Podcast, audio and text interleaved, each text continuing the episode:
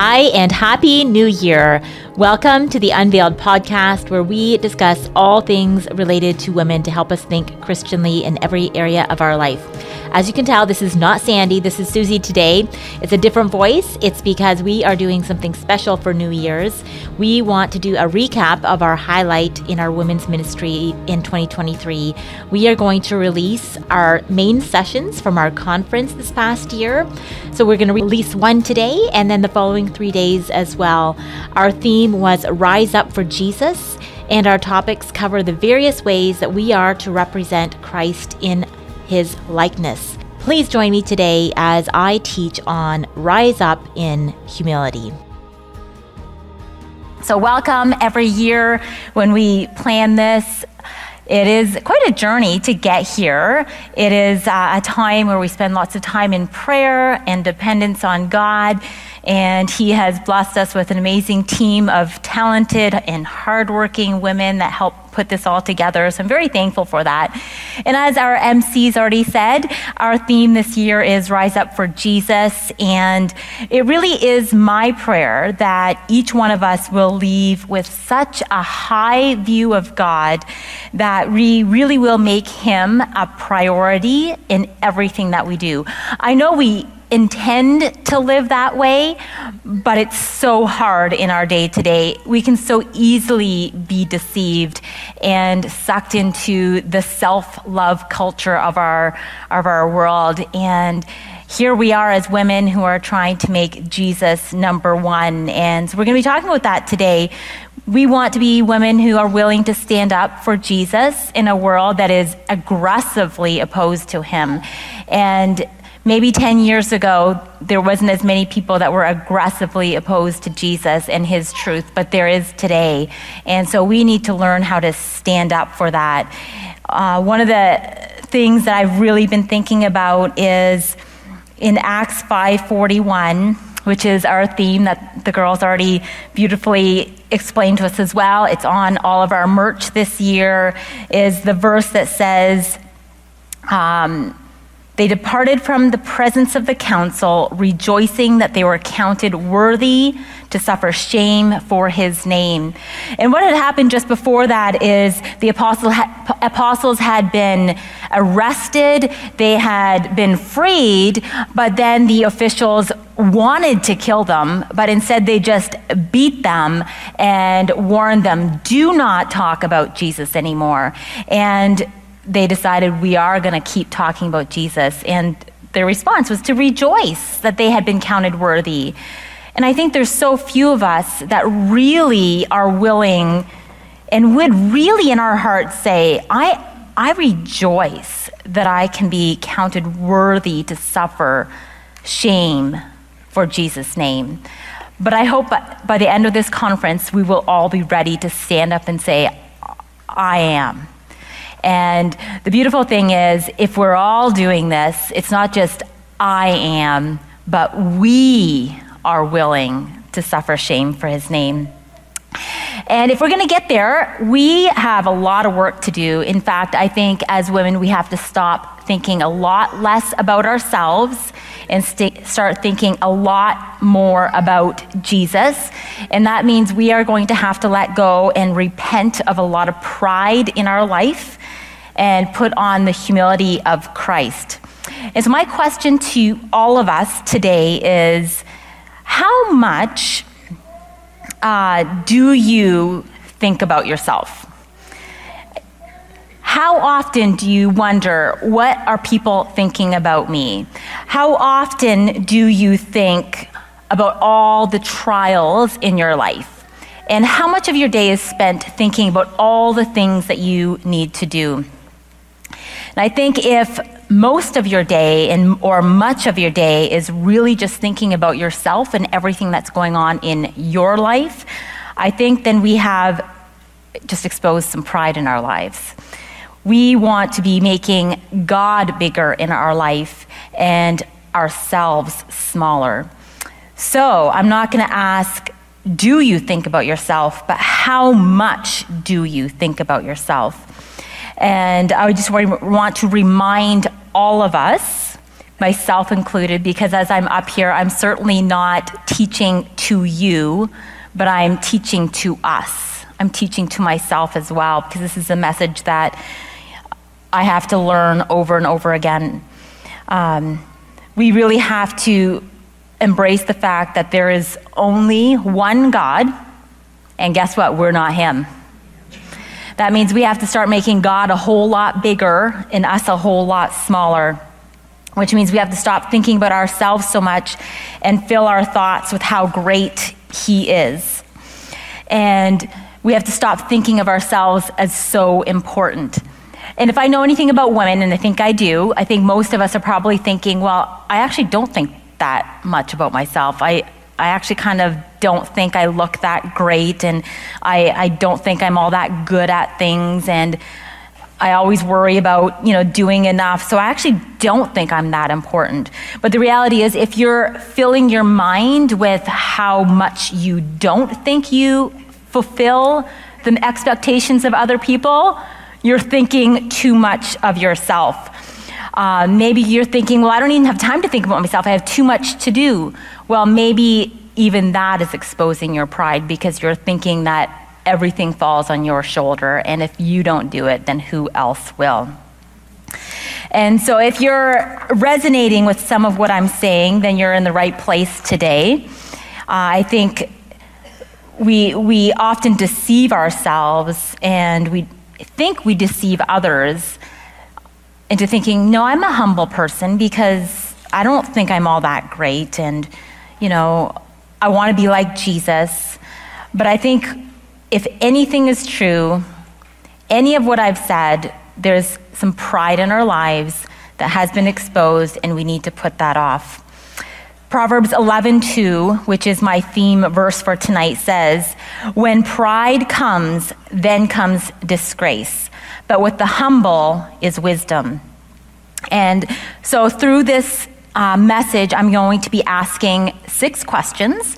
And my first question is What is pride? Pride is self exaltation.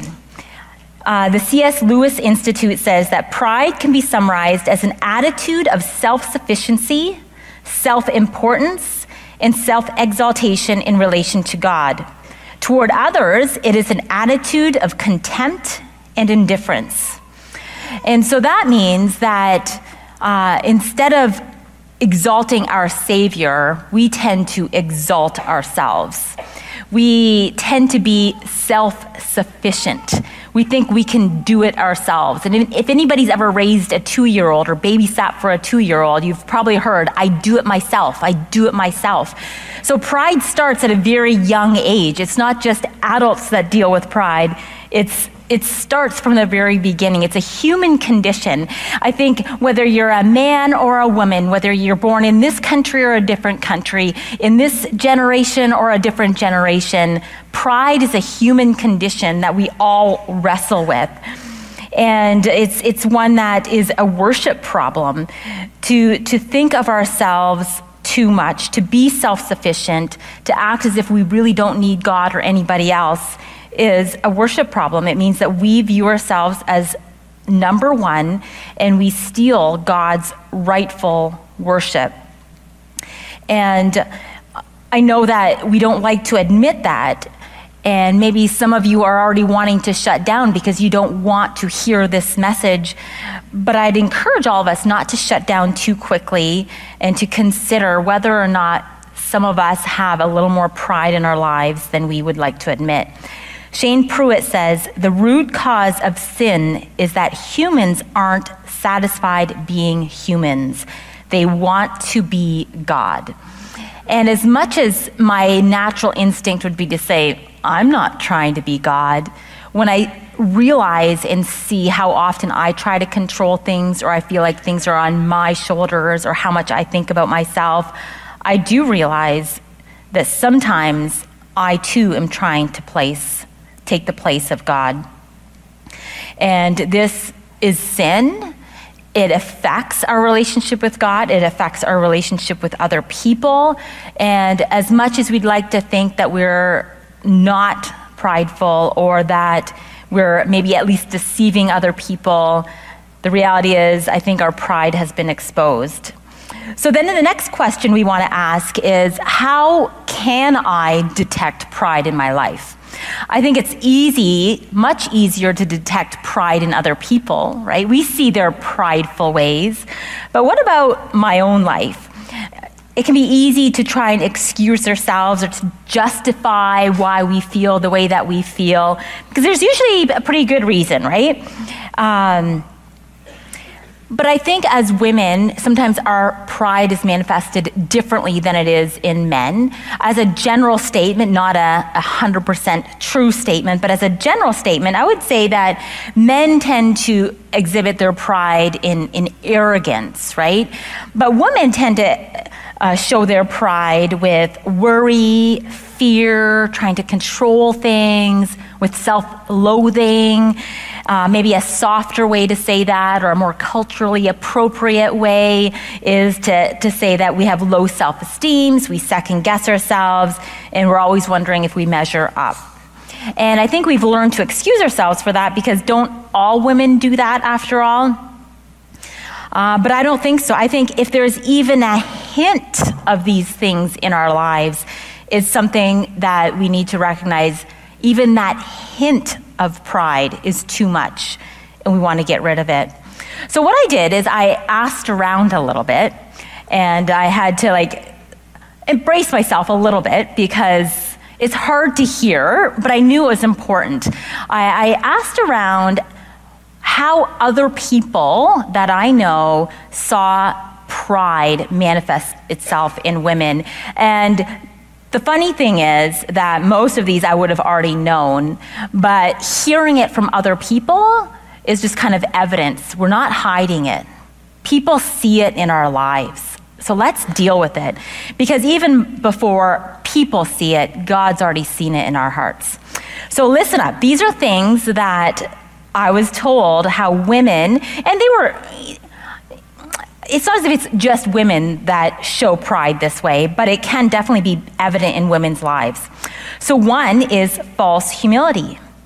Uh, and I'll just read exactly what was said. It's, it is actually a manifestation of pride because we're trying to protect ourselves instead of serving others, saying, Oh, it's not that good, in response to a compliment, or I did such a bad job.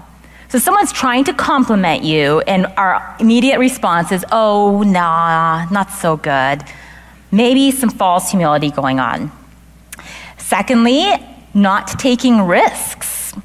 So uh, this person said, this one is tied to the first one about false humility.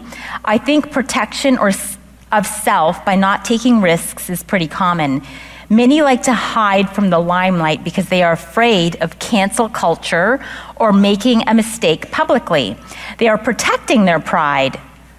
So I would say, as women, let's start taking a few more risks. Let's get out of our comfort zone. Sandy and I have been talking about that a little bit. Let's try something new. Let's do those things that we've always wanted to do or maybe been encouraged to do, and maybe actually try it out. So the third thing then is not able to celebrate someone else or seeing everything as competition.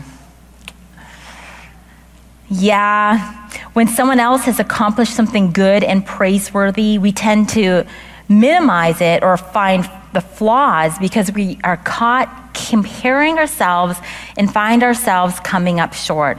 It is as though someone else's success threatens us. And then the next one was publicly praising our kids. Uh, the comment here was this one is tricky because there is a place for a parent to praise their kids publicly.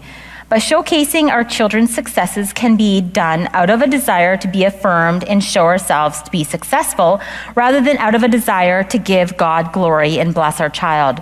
I suppose a good litmus test is if you can be similarly enthusiastic for the successes of other people's children. So, once again, do we just compare ourselves to other women? Maybe we're even comparing ourselves or our kids to other people's kids. Maybe a little bit too much.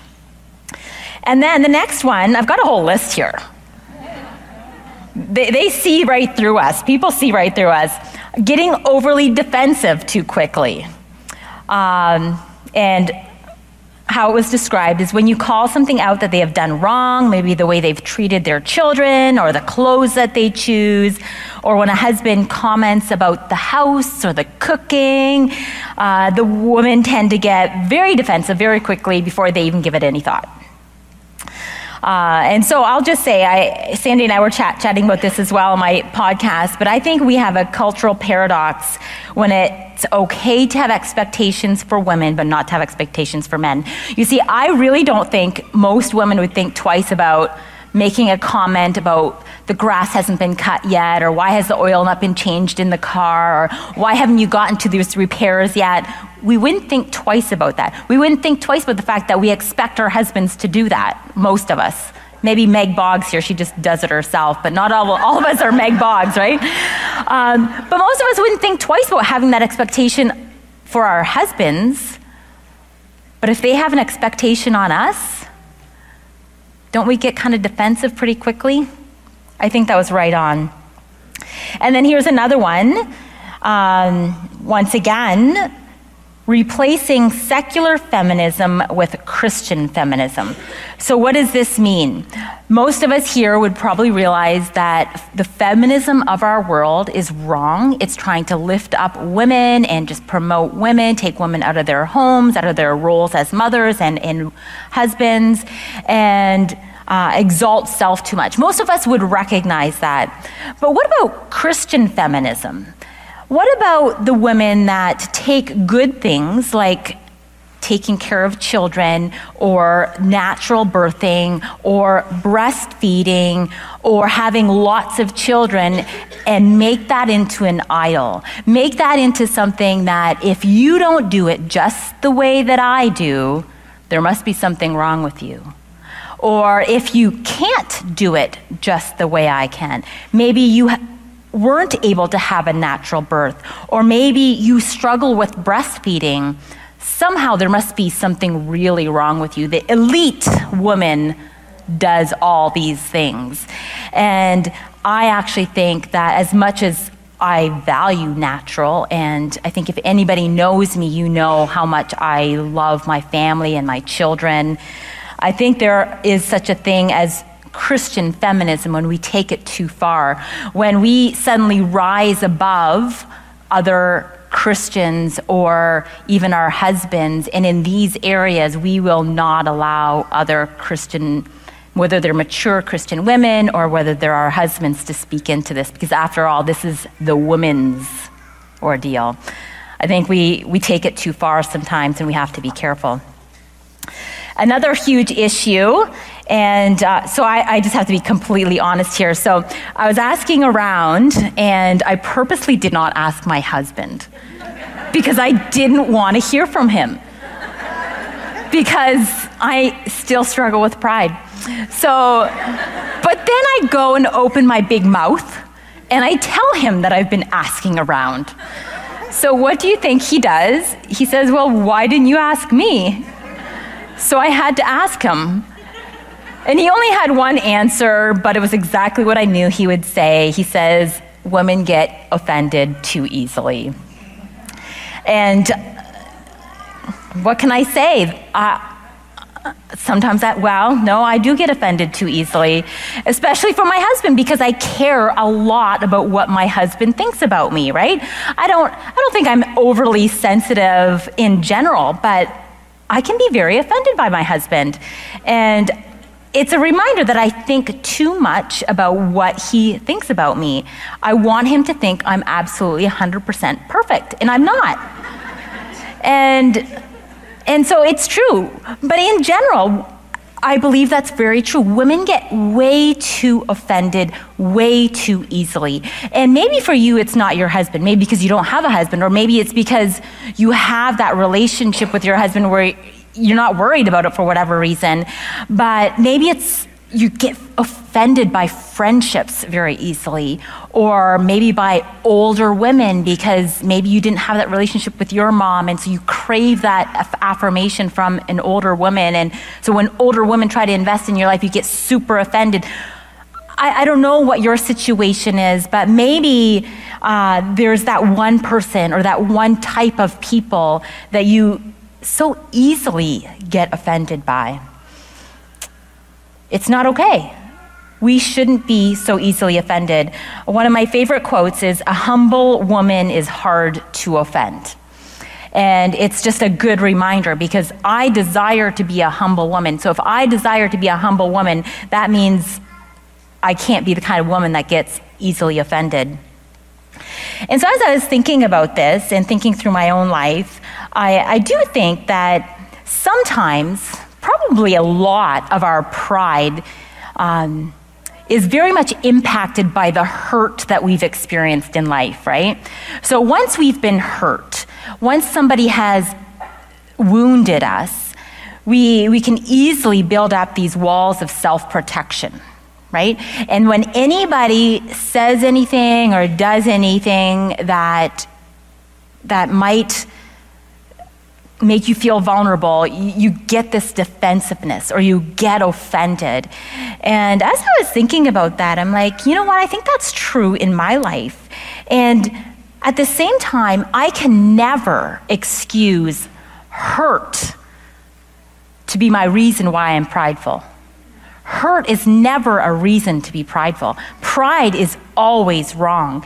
And so that means that when I feel hurt or when I feel offended, that person may or may not have done anything wrong.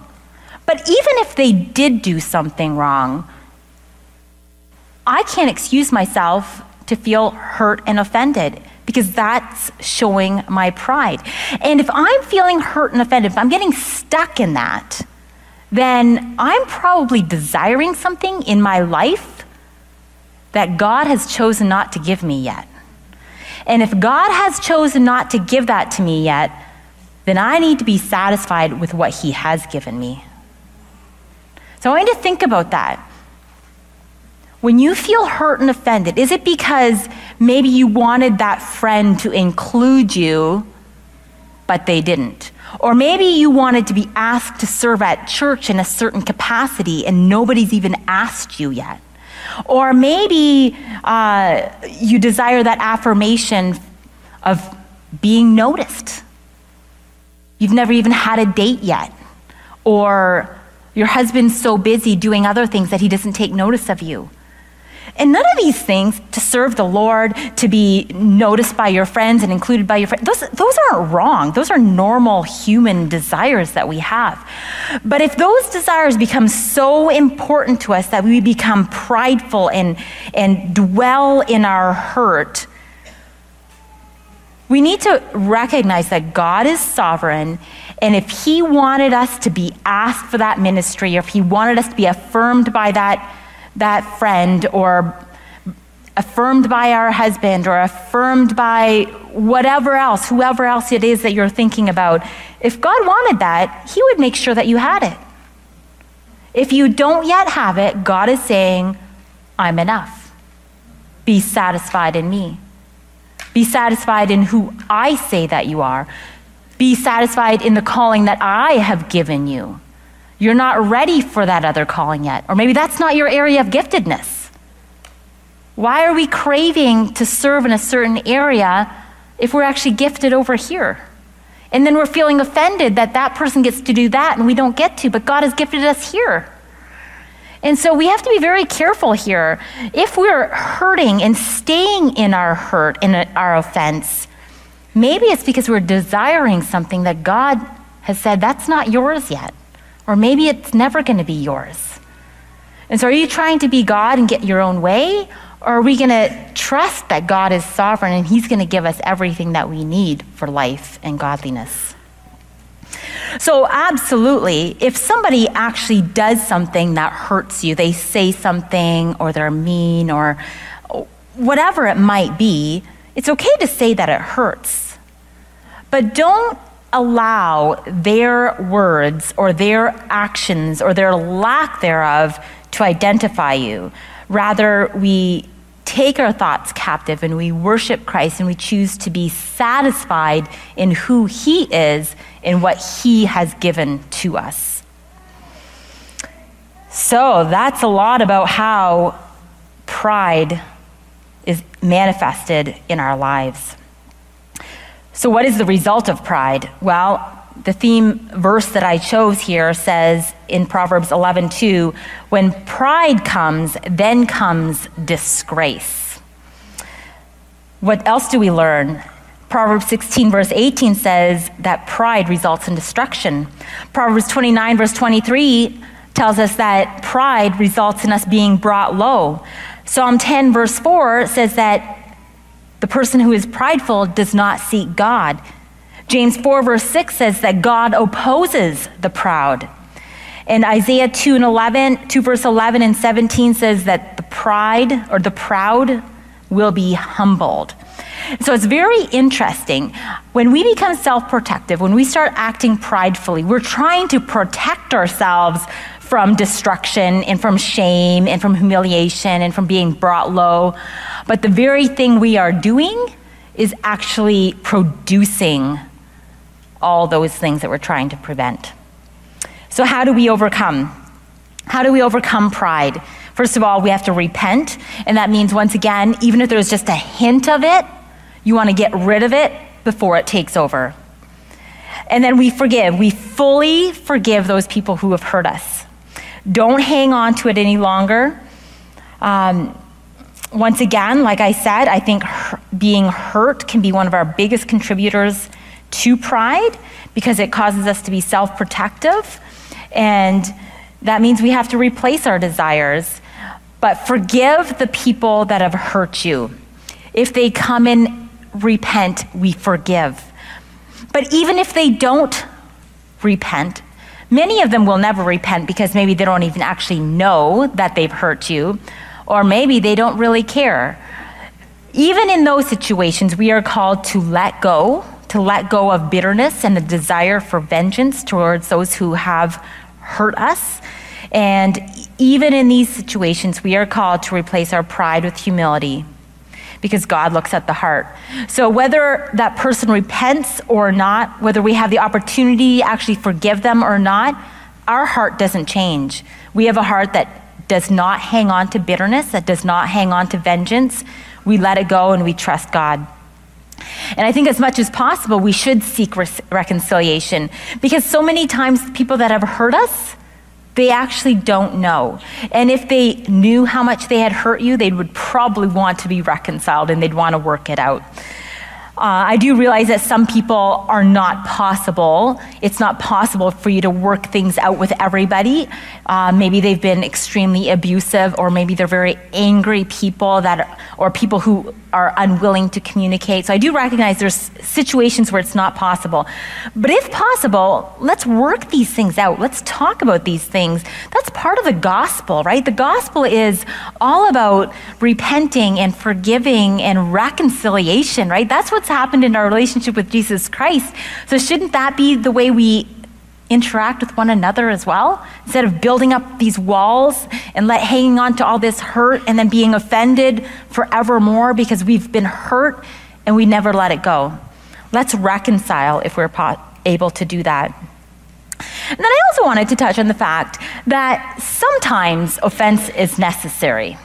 And i think sometimes we've actually made of- offense to be a swear word when it shouldn't be.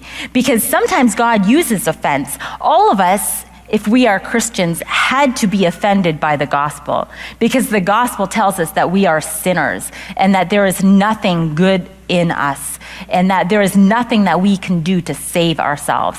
That is super offensive in a culture that tries to do everything on their own and tries to be good on their own and be able to accomplish righteousness on their own by all their good works. The gospel is offensive. And so sometimes it's actually necessary for us to be offended. It starts with salvation. But even after that, in order for us to be sanctified, don't we get offended by God's word? Sometimes we read God's word and it's like, ouch, that hurts.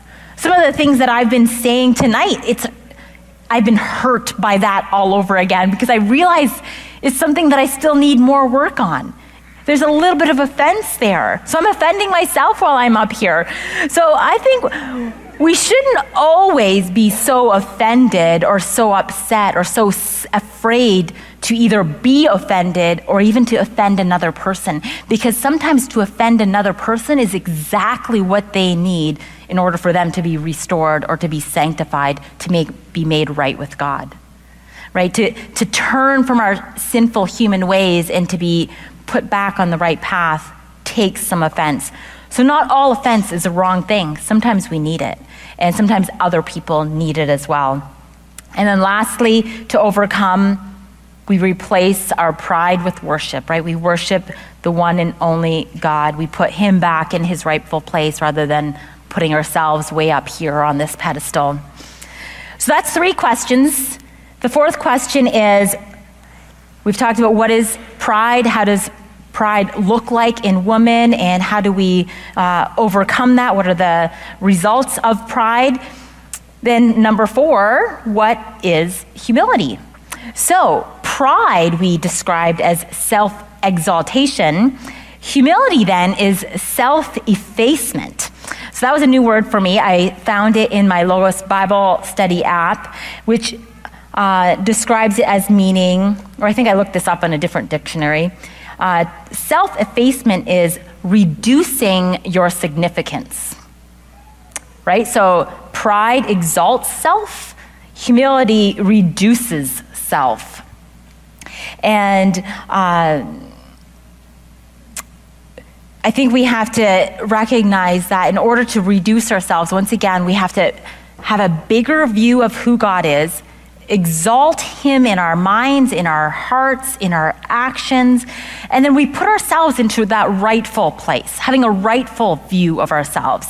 And a rightful view isn't, isn't necessarily feeling good about ourselves and it's not feeling bad about ourselves. I think having a right view means that if God has gifted me, if He has blessed me, we aren't afraid to admit it because it's not about me. It's not me that blessed myself or me that you know, accomplish something. It's God through me. So there's nothing wrong with recognizing, hey, God used me in this area. But at the same time, having a rightful view means that when we are confronted with sin, we're willing to say, yeah, I sinned, I failed, I, I messed up. Instead of being defensive, it's like, no, in this situation, I, I, failed desperately and I need to repent. I need God's restoration.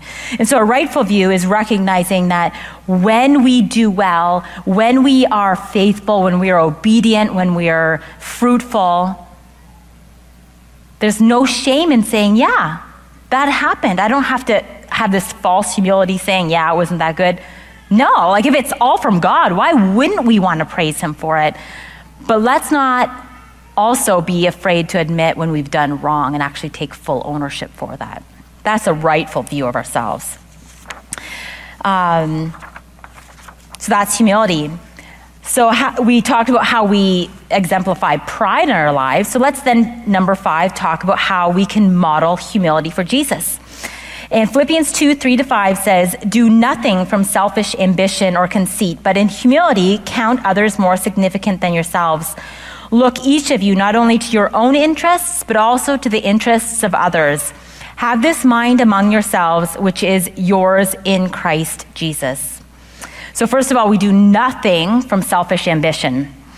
So, okay, I feel like I'm going to cause some offense here again. Uh, he's a little bit of hurt. So, nothing from selfish ambition. That means not on our birthday, not on our wedding day, not on Mother's Day. We do nothing from selfish ambition. We don't feel entitled even on our birthday. At the same time, I will say, I don't think we have to once again show false humility and say, oh, don't do anything for me. I don't really want to do anything. If people want to honor you, let them honor you. But that's different than feeling entitled to that. Secondly, count others more significant than yourselves. So let's think about honoring others, encouraging others, rather than thinking, what are people thinking about me? What are they going to say about me? Did, do, they, do they even notice me? No, we have to stop thinking about ourselves and start thinking about others. And if you want to have a friend, we can't just sit by ourselves thinking, who's going to come and talk to me? No, you go and talk to somebody else. You go and befriend that person. And this verse also says, not only to your own interests, but also the interests of others. And that means if you really want to honor other people, ask them what they need. Ask them how they can be honored, how you can honor them. I think sometimes, especially probably when it comes to marriage, we treat our husbands the way that we want to be treated. But over and over again, I'm seeing how men and women are so different. I've been married, how long have I been married? Was it 28 years? I think it was 28 years. But uh, sometimes I'm still surprised, not even just in my marriage, but as I, I just observe men and women. It's, it's just humorous at times how we are so different. And then we wonder why our husband doesn't feel respected when we're loving them the way we want to be loved. And we're thinking, like, why can't he just love me the way I need to be loved instead of treating me like one of the guys? Right? We're just so different. So, don't just look out to your own interests. Don't treat others the way you. Okay, so the Bible does say, do unto others as you would have them to do, do unto you. So let's be careful here. I should be careful here. But sometimes that also means thinking about what they need, taking the time to ask what they would like rather than just thinking, I think I know, because doesn't everybody think and want the things that I do? Not necessarily. Um, so, then a few other tips I think learning to speak truth with kindness, let no corrupting talk come out of your mouths. Uh, that means, here's another thing I think as women, this kind of talks about pride too. I think sometimes we tell other women what they want to hear instead of what they need to hear in that moment. And we never want to be rude or ignorant in that, but we do want to speak truth. As it says in this, Ephesians 4:29, let no corrupting talk come out of your mouth, but only such as is good for building up, as fits the occasion, that it may, may give grace to those who hear. So we want to be women who are properly able to edify people and that means we want to encourage and pour love and grace into other people's lives. But if that other person needs correction, that's the best thing that we can give them instead of allowing them to continue to live in their deceptive ways. So let's be willing to speak what is fitting for the occasion. And if we're going to be humble, that means we also have to be submissive because submissive people are actually willing to listen. And that starts with being submiss- submissive to God. If we have husbands, we should be submissive to our husbands. Or in general, who has authority over you? Are you willing to listen? It's interesting. I, I was recently listening to a speaker, a well known uh, Christian woman, uh, who was talking about the fact that she's never been one to submit to authority. And I kind of felt sad that she said this because she wasn't saying it in such a way that she was confessing it as a problem, but, and I, I don't know what her motivation was, but it came across to me as if it was almost an excuse, and, and that's what makes her a great leader. And I thought, no, like we have to be, even leaders, even women who are by character by natural ability dominant, who are leaders, who are capable, we still have to be willing to submit to those who are in authority. We step into our role of submission rather than doing things our own way. And lastly, I just want to really touch on the fact that we need to have the mind of Christ. And um, Philippians 2 is all about the humility of Christ, how he did not take on trying to be God the Father, but he humbly stepped into the role of son who was willing to die on the cross for our sins. He wasn't trying to um, be received as having the authority that he did not have at that time, even though he was God himself. He stepped into his role of being the Son who is going to be our Savior, who is dying on the cross for our lives. And if we are going to have the mind of Christ, we have to as well be willing to give up self and to, in a radical way, choose to live for God and choose to live for others instead of just living for ourselves. I believe it's a radical call away from individualism. I've been reading a book called Making Peace by Jan, Jim Van Yperen, and a quote in there I thought was really great. It says, Harmony, or the biblical call is for the church to be harmonious in soul, in tune with Christ and with each other, in thought and feeling. And as much as our culture promotes the individual, being independent. You don't need anybody. You can do whatever you want. You can rise to the top. Love yourself. Uh, find whatever you need within yourself. We have to step away from that and recognize that we are in Christ and we are to have the mind of Christ. We are to sacrifice self for the sake of living for Him and living and loving other people.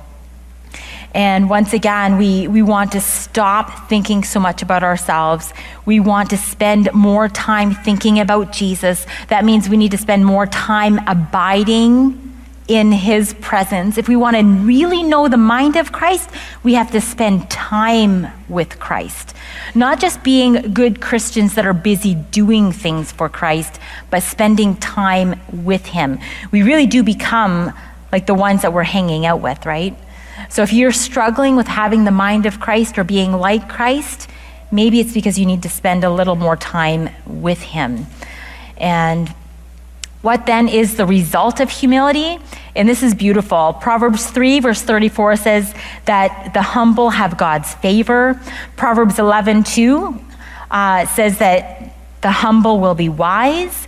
Psalm 25, verse 9 says, God leads and teaches the humble. Psalm 55, verse 9 says, God listens to the humble. Psalm 149, verse 4 says that God adorns the humble with salvation. James 4, verse 6 says that God gives more grace to the humble. And that, James 4, verse 10 says, Humble yourselves before the Lord, and he will exalt you.